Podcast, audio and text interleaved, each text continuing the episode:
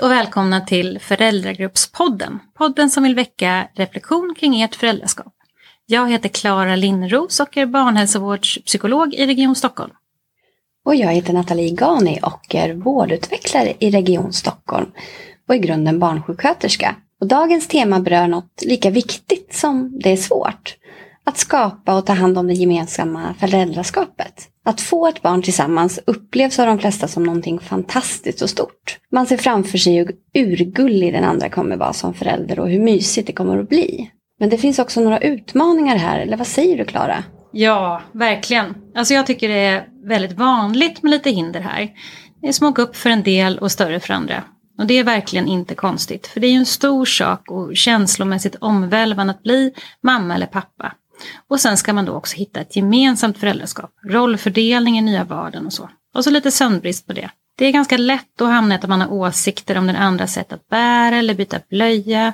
Och plötsligt är man oense om vilken tjocklek på mössa som vädret kräver. Och då kan det bli bråk och tjafs i relationen, tänker du? Ja, det är en del i det hela. Att det kanske leder till dålig stämning och kanske försämrar ens vuxenrelation. Och det kan förhoppningsvis bli bättre när man är mer i balans och får sova mer igen. Men det kan också starta vanor som står i vägen för att vara i ett gott föräldrateam. Vilket är en eh, översättning av ett engelskt begrepp som heter co-parenting. Och att ha ett bra föräldrateam, det är inte bara gynnsamt för ens relation, utan också för barnet och barnets utveckling. Ja, men vad betyder att vara ett bra föräldrateam då? Ja, det handlar om fyra saker. Eh, det första är att stötta varandras föräldraskap. Alltså stötta den andras föräldraskap även om den inte gör precis som du. Och tvärt emot är väl att klanka ner på den andres föräldraskap och kanske inför barnen. Och sen så handlar det om att fördela ansvaret för barnet eller barnen. Och från barnets perspektiv så handlar det mest eller viktigast om det där ansvaret man har för omsorgen om barnet. Alltså både den som är att ha koll på barnets liv och se till att blöjorna och sen matsäcken är med. Och så den känslomässiga omsorgen. Alltså det som handlar om att trösta, plåstra, lyssna på oro och funderingar. Och ytterligare en dimension av att vara ett bra föräldrateam, det är att man känner tillit till varandra. Alltså att man litar på den andras föräldraskap. Med bebisar kan det vara att våga lämna, det, lämna bebisen med den andra ensam, att inte ställa kontrollfrågor med en massa saker. Ja, det där vet vi ju är svårt och det kanske inte är så konstigt när allt är så nytt och kanske lite skakigt. Nej, det är verkligen inte konstigt. Utan vårt omsorgssystem som har pratat mycket om i andra poddavsnitt, det gör ju att vi är lite på tårna. Och det är ju ordnat så för att bebisar behöver beskydd. Men det är viktigt att tänka på och jobba för den här tilliten, att dela på ansvaret och att stötta varandra. För vanor och mönster, det kan sättas tidigt och vara lite svåra att bryta sen.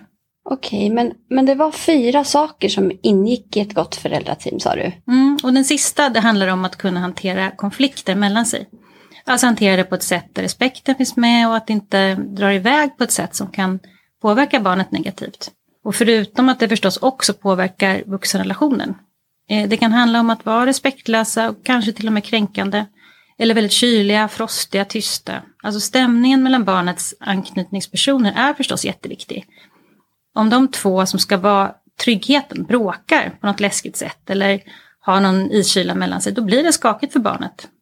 Men en annan aspekt av det här det är också att man är barnets rollmodell. Om man tänker med lite större barn. Alltså att barnet lär sig ju hur man gör när man bråkar. Av att se hur föräldrarna gör. Men har vi inte pratat något om jämställdhet? Barnhälsovård, barnhälsovården jobbar ju för jämställdhet och det är väl för barnens skull. Allt vi gör har ju barnen i åtanke kan man säga. Ja, hur jämställd man är som förälder påverkar generellt barn på olika sätt. Jämställdheten i föräldraskapet, alltså hur jämlikt man delar ansvaret och omsorgen om barnet, det är ju jätteviktigt för barnet utifrån co-parenting som jag precis sa. Och för vilka relationer som barnet får med sig också av vardera förälder. Men det finns ju också andra aspekter. Som att forskning visar att en jämnare fördelning av omsorg av barn, av hushållsarbete och föräldraledighet har samband med stabilare parrelationer och färre separationer. Och generellt sett blir man fortfarande mindre jämställd som par när man får barn. Och kvinnor med barn löper större risk för utmattning än män med barn eller kvinnor utan barn. Oj, ja det där var kanske ett lite deppigt slut på det här avsnittet. Men för alla er nyblivna föräldrar, ni har ju chansen att hitta ett bra gemensamt föräldraskap. Där ni stöttar varann och delar på omhändertagandet av barnet. Det är verkligen bra att tidigt reflektera över hur man har det och hur man vill ha det. och att prata mycket med varandra om det. Så här kommer lite reflektionsfrågor som en hjälp på traven. Hur gör ni för att stötta varandra i ert föräldraskap känslomässigt och praktiskt? När är det lätt och när är det svårt? Vad ser du för styrkor hos den andra föräldern? Är ni överens om hur ni ska ta hand om barnet? Och vad betyder ett jämlikt vardagsliv för er? Hur pratar ni om fördelar och fördelar det praktiska hemma och omhändertagandet av barnet? Vilka vinster kan ni se med ett jämlikt vardagsliv och ett jämlikt föräldraskap, både idag och i framtiden? Vilka hinder finns för ett jämlikt vardagsliv och ett jämlikt föräldraskap? Och om man inte lever ihop med barnets andra förälder, hur kan man få till ett gemensamt föräldraskap där man har ett gott föräldrateam till barnet? Och med den här sista frågan tackar vi för oss.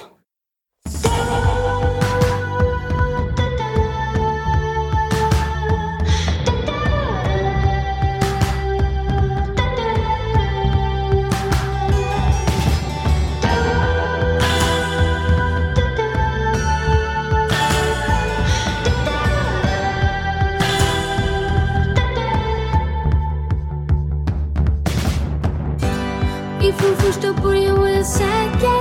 Jag kan göra vad som helst för dig i världen. Det har aldrig varit mer uppenbart. Sen den dagen är det du och jag.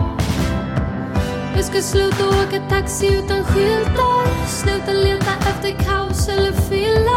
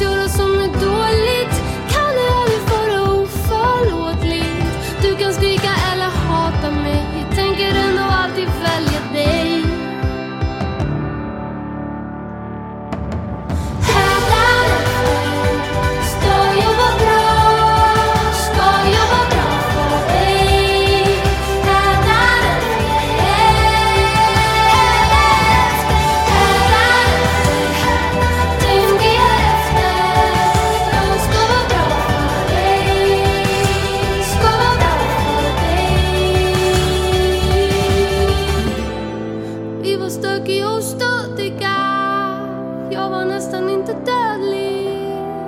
Alla andra var så prydliga. Och jag kommer kanske se tillbaks någon dag. När allting är förlåtet